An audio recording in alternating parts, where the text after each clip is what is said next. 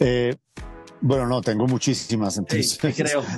podría ser un recuento, un recuento enorme de, de, crisis eh, que les podría contar. Pero, digamos, un, un, tema chévere de las crisis es que mm, la verdad son las mejores oportunidades de aprendizaje. O sea, cuando uno está en situaciones difíciles, complejas, donde las soluciones son difíciles, como profesional realmente son espectaculares porque es cuando uno más aprende. Eh, entonces, digamos, no hay que sacarle el cuerpo a las crisis, sino, digamos, ponerle el pecho a las crisis y, obviamente poner lo mejor de, de, cada uno de nosotros a, resolver los problemas en, eh, en, las crisis. Bienvenidos. Esto es Rincón Financiero, Forward Knowledge. Un rincón donde podrás aprender e incluso proyectarte a través de los mejores perfiles profesionales que tenemos para ti. Hola a todos, bienvenidos al podcast Rincón Financiero. Les habla Sergio Serrano y Camilo Gasca. Hoy nos acompaña Juan Pablo Córdoba, el presidente de la Bolsa de Valores y el Comité Autónomo de la Regla Fiscal. Bienvenido, Juan Pablo. ¿Cómo estás? Hola, Sergio. Hola, Camilo. Eh, un saludo a todos los oyentes de este podcast y muy feliz de estar aquí con ustedes. No, perfecto. Estamos muy contentos de contar contigo hoy. Y nada, queríamos arrancar eh, preguntándote eh, cómo, cómo ha sido tu trayectoria profesional, tu, tu trayectoria tanto profesional como personal. Sabemos que eres economista de la Universidad de los Andes, que has estado tanto de magíster como eh, tanto de magíster como de doctorado en la Universidad de Pensilvania y pues que al final has tenido una carrera profesional pues muy, muy destacable. Has sido director de Fogafin y también director de crédito en el Ministerio de Hacienda y pues actualmente tus cargos pues también son muy relevantes para, para la coyuntura actual y pues del país. Entonces, nada, cuéntanos eh, cómo es tu vida de una forma muy narrativa. ¿Cómo es mi vida? ¿Cómo ha sido, cómo ha sido tu trayectoria? Un día en los zapatos de Juan Pablo Córdoba. Exacto. No, bueno, lo primero, lo primero es que en, ese resumen de la hoja de vida, eh, mucho trabajo, mucha dedicación durante más de 10 años estudiando, que creo que es importante, eh, pero pues muy contento de haberlo hecho porque eso le da unas bases a uno eh, pues muy sólidas y, y mucha tranquilidad de acometer cualquier reto en la vida. Entonces, estar bien preparado es clave para cometer los retos, los retos en la vida. Y, bueno, he tenido mucha suerte de tener cargos de muchas responsabilidades de muy joven y eso también lo va preparando a uno para, para asumir cada vez mayores retos. Y ahora pues estoy en la, en la Bolsa de Colombia, pero estamos liderando un proyecto muy interesante de integración de las bolsas de Colombia, Perú y Chile y crear un solo mercado de los tres países. Y eso es lo que ocupa hoy prácticamente todo mi día, eh, tanto desde el punto de vista de las horas del día como del tiempo, el tiempo de la, de la cabeza, digamos, la, mente está dedicada a pensar en, todos esos temas. Juan Pablo, eh, eso que esa noticia que nos das ha, sonado muchísimo en el mercado y ha sido algo que a, los inversionistas y a las personas que de pronto tienen participación en el mercado les llama mucho la atención. No sé si nos pudieras contar a grandes rasgos cuál es la idea, cuál es el objetivo que se persigue detrás de fusionar las bolsas, por qué estas bolsas y no otras, ¿Cómo fue que llegaron a ese proyecto?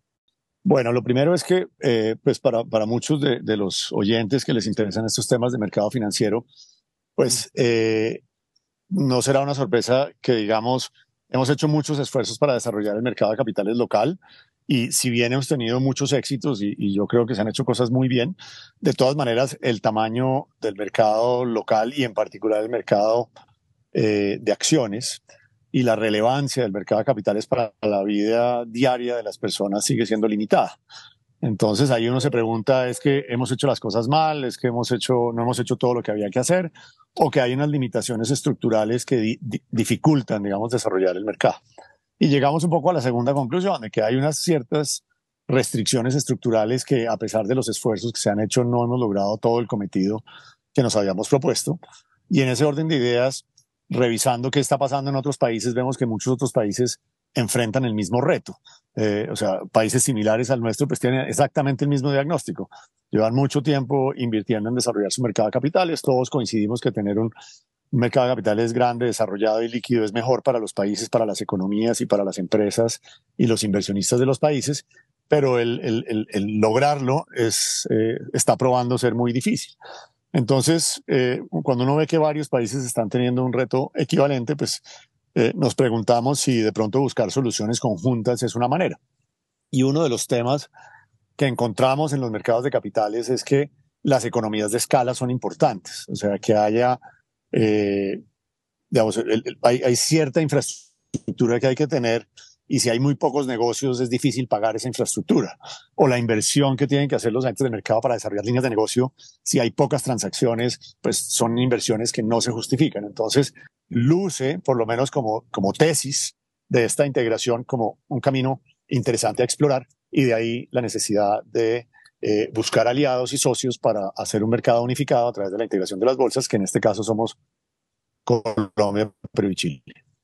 Mira que la, respuesta que nos das creo que nos pone a pensar mucho sobre realmente las dificultades estructurales que tiene el mercado y, de pronto cómo este proyecto contribuye a solucionarlas y a superar esas barreras. Me gustaría preguntarte, hace un par de días, par de semanas, nos enteramos que vas a presidir este holding. ¿Cómo es asumir esa responsabilidad? Es decir, eh, tienes muchísimas presidencias a tu cargo, haces parte de instituciones muy importantes. Cuando ya llegas a este punto, ¿qué, qué esperas? ¿Cómo, ¿Cómo sientes que va a ser el reto para ti?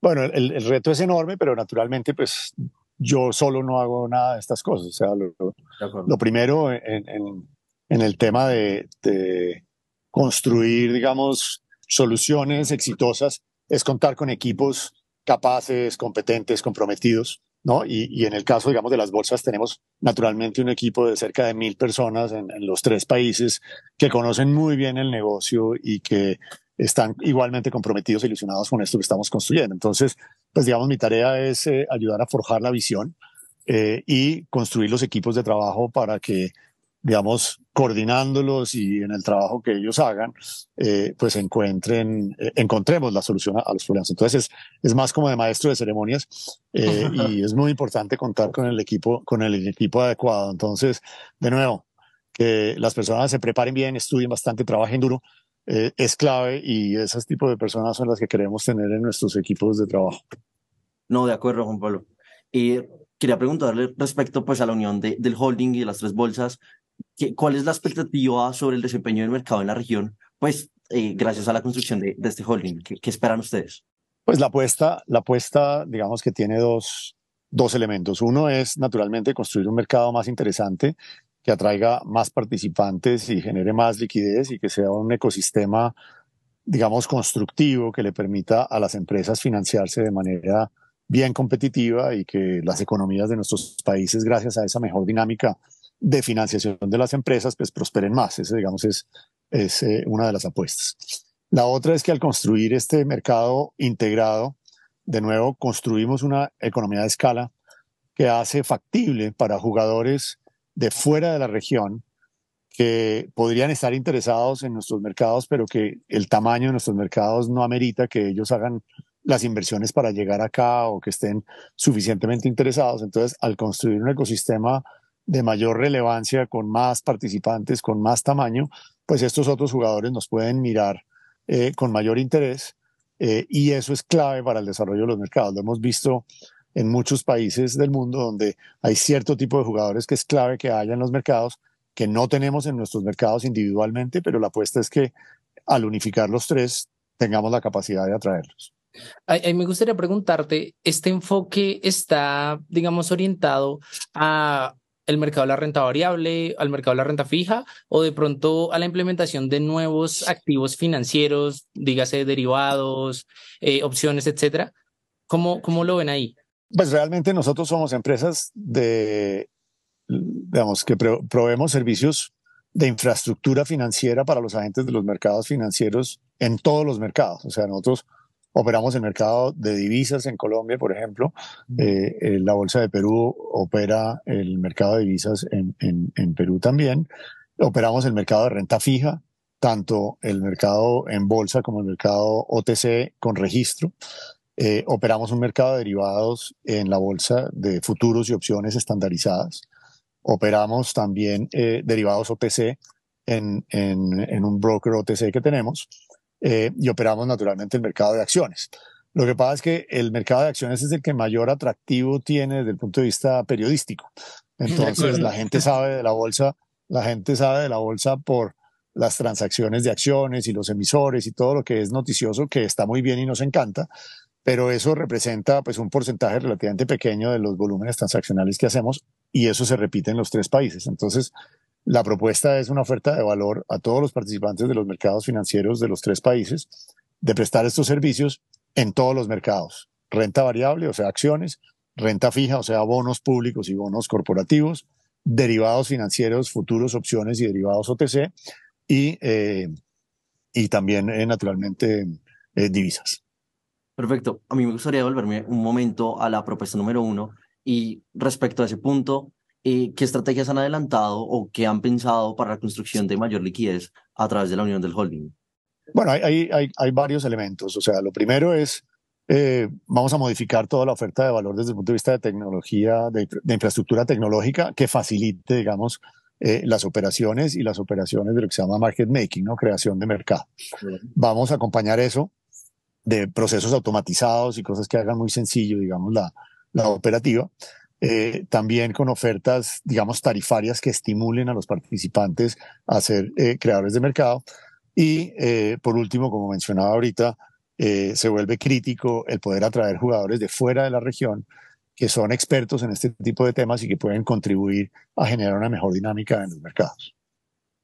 Entonces, la apuesta, según entiendo Juan Pablo, es implementar economías de escala que nos permitan reducir costos y hacer más asequible trayendo o atrayendo más participantes. Ahora, ¿Qué pasará con, digamos, el mercado global colombiano y qué pasará? Pues dicho así suena sencillísimo, sí.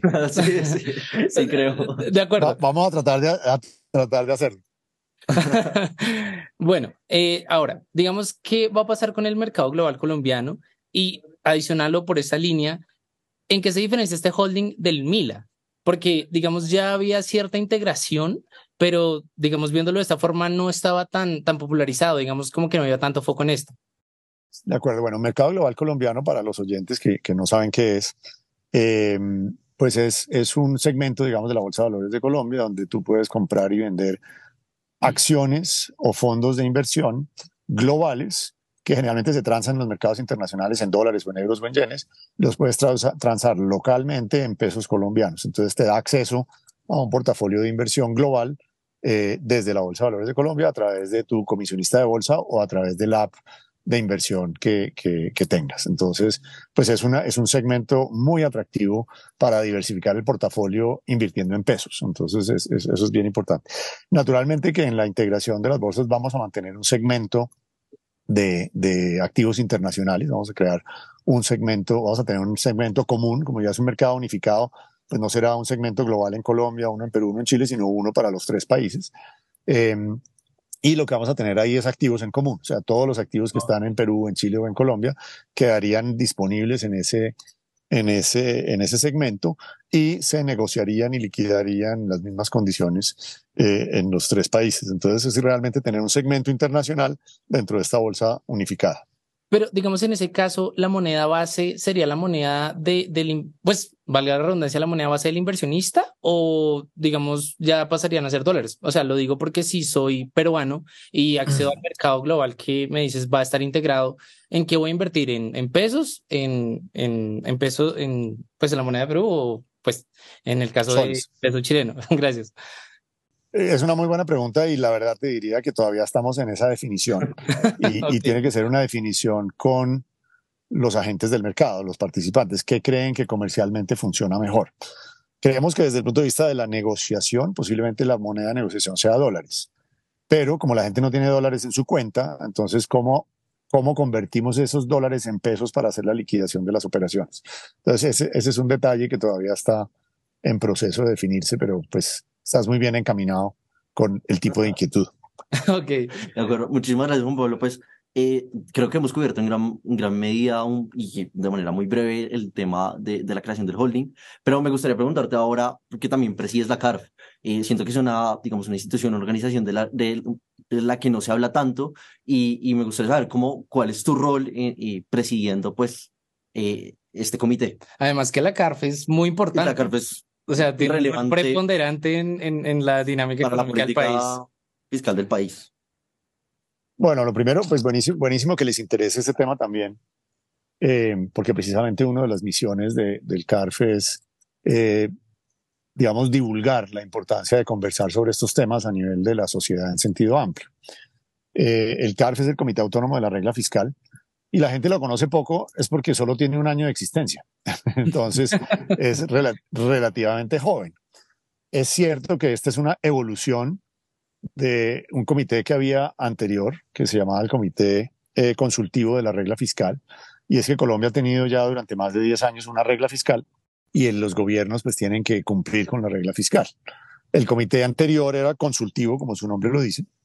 Este ya es un comité que tiene un poco más de dientes y estructura y en eso pues yo creo que ha tomado mayor relevancia y se, nota, digamos, en el último año las actuaciones del CARF pues tienen mucha mayor relevancia y eh, también impacto en, en la discusión sobre la política pública.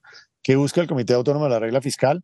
Pues al final del día que las políticas que se establezcan desde el, digamos, el gobierno nacional sean sostenibles financieramente. O sea, al final del día, lo que busca el CARF es que seamos sostenibles fiscalmente o sostenibles financieramente. O sea, que el Estado colombiano no se vaya a quebrar.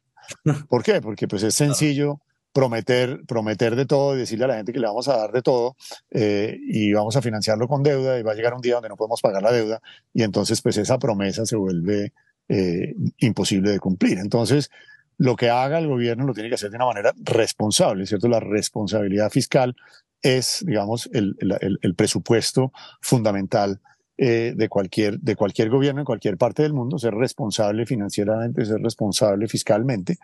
Y eh, pues lo que hace el CARF es determinar cuáles son esos límites de gasto, de endeudamiento que eh, son prudentes, hacia dónde deberíamos converger en términos de políticas y evaluar también el impacto fiscal de decisiones de política o de leyes. Entonces, por ejemplo, ahorita estamos con la discusión sobre la reforma pensional. Entonces, allí el CARF pues, hace sus cálculos y dice, esta es una reforma que tiene estas ventajas, pero tiene estos riesgos y eh, financieramente va a generar o mayor déficit o menor déficit y eso hay que, hay que contrarrestarlo con otro tipo de políticas. Entonces, ese es como el rol del CARF.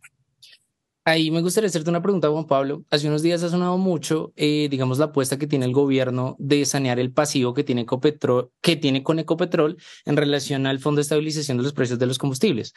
Tú, desde tu figura de, presidir esa, esa figura técnica, ¿cómo analizas y, digamos, qué, qué impresiones te da esta, pues, esta apuesta?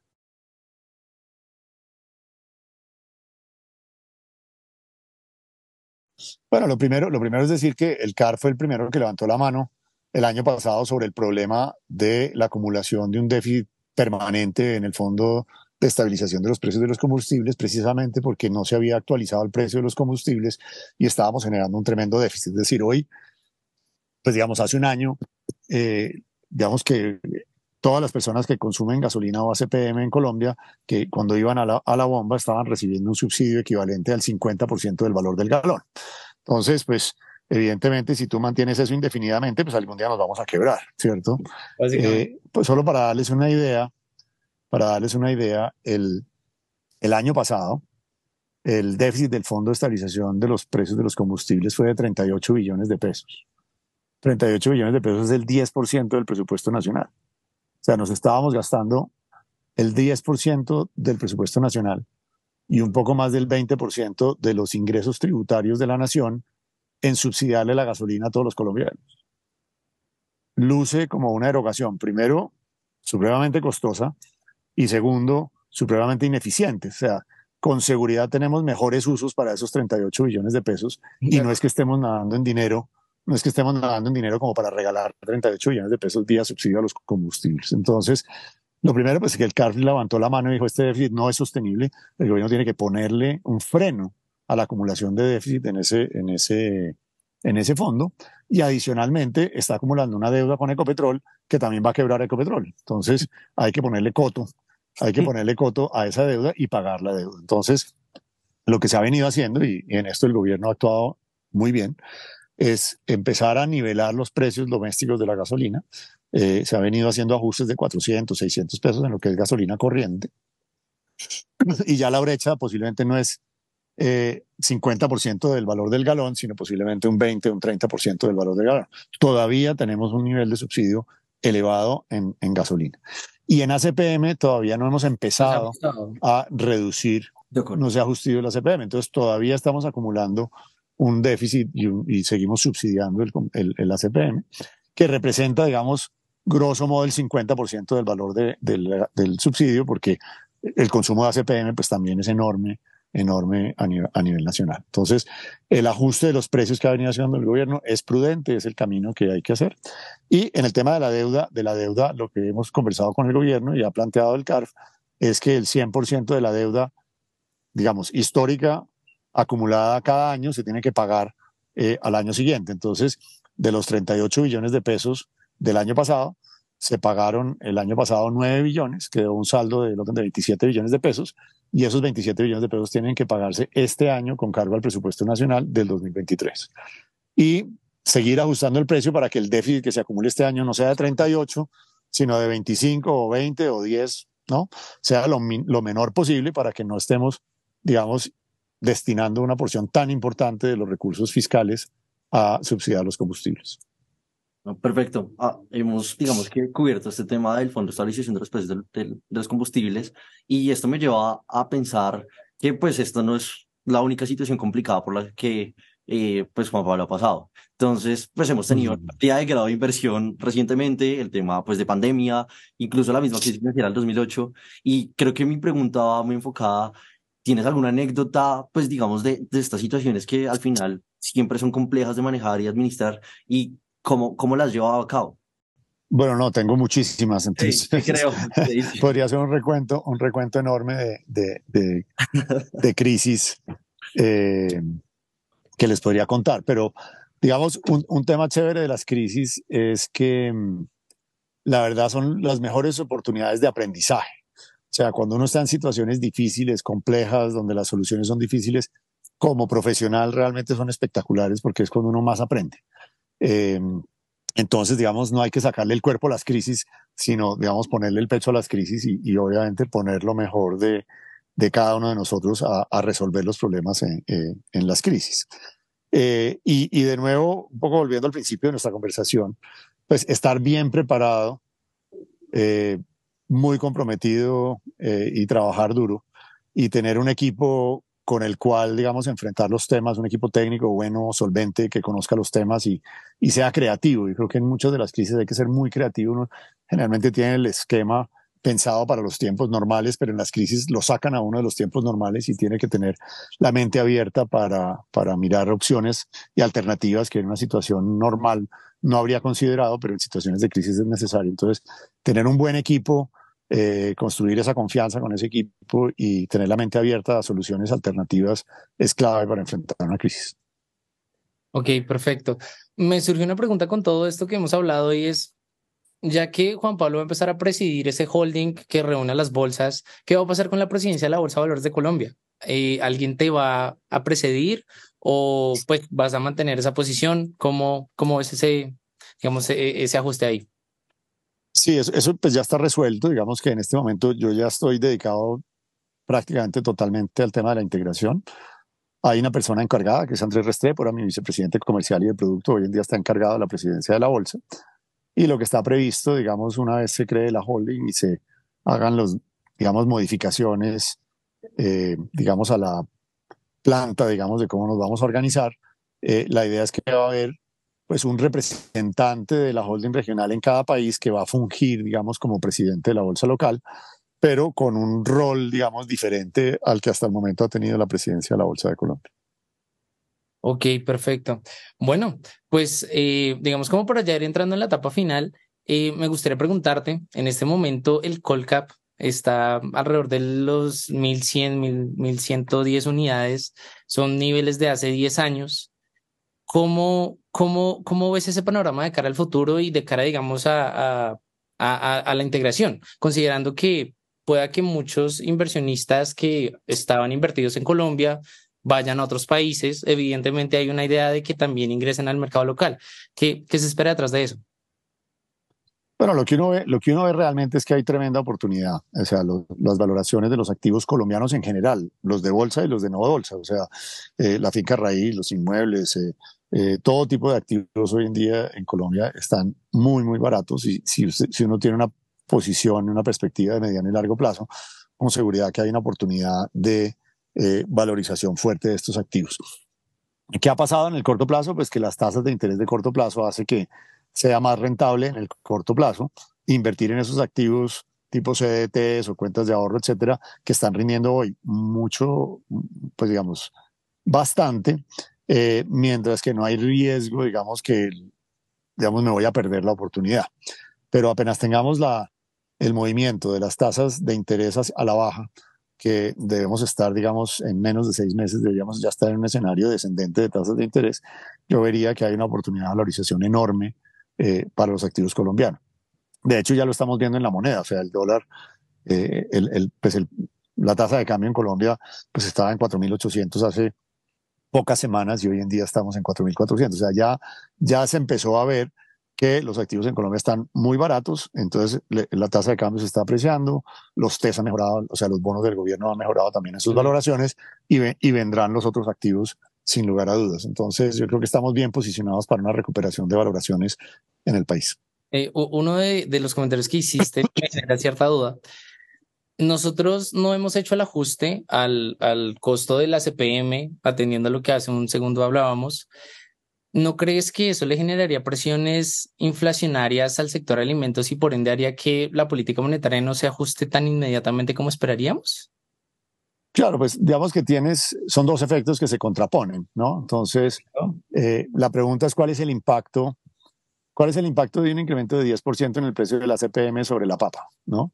Entonces tienes que hacer pues la matriz insumo-producto y ver cuál es el efecto, eh, digamos, indirecto de los combustibles sobre, sobre los alimentos y la verdad lo que ves es que es menos del 5%, o sea que el componente transporte, gasolina, etcétera, termina siendo menos del, del, 5%. Entonces, pues hay, es un tema que el, gobierno lo ha planteado así, dice, he retrasado el ajuste de la CPM precisamente porque no quiero generar una presión inflacionaria adicional a las presiones inflacionarias que ya tenemos por los problemas de oferta y todo lo demás que ha venido sucediendo. Pero en la medida que la tasa de inflación empieza a bajar, y en particular la de los alimentos, pues ese argumento empieza a perder relevancia y eh, lo tienes que poner en una balanza. Eh, contienes, no sé, 50 básicos de inflación o te gastas 30 billones de pesos en subsidio en el ACPM. Entonces, pues llega un momento donde dices, de pronto no paga los 30 billones de pesos y tienes que darte la pela de ir liberando los precios para que no tengas que pagar esos subsidios tan costosos. Ok, bueno, pues Sergio, no sé si tengas alguna otra pregunta. No, muchísimas gracias, Juan Pablo. Yo creo que nosotros normalmente antes de cerrar hacemos preguntas abiertas y pues son de respuesta rápida, entonces simplemente lo primero que se te venga a la mente. No, me vayan, no me vayan a corchar ni, no, no, no. responder cosas terribles. No, son, son, preguntas muy breves. Yo creo que la primera y la que casi siempre hacemos es eh, un libro tanto personal como, digamos, para, académico. para como académico que puedas recomendar a la audiencia. Me rajan aquí en este momento, pero digamos que ahorita estoy leyendo temas más de emprendimiento, digamos, los temas digitales, de, de, cómo hacer un startup y ese estilo de cosas, es como las cosas que, que me están atrayendo. Ok, una, una persona, el, pues del contexto local o internacional que, que admires, que, que sientas que, que es un líder y que vale la pena seguir?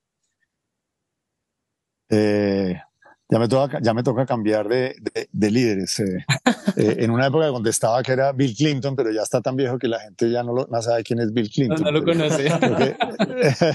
en términos de, de, liderazgo global, creo que fue uno de los líderes que, que realmente pasó la historia haciendo las cosas más allá, digamos, de su momento, de su momento histórico. Entonces sigo diciendo que Bill Clinton, pero va a tener que cambiar a uno más, más joven.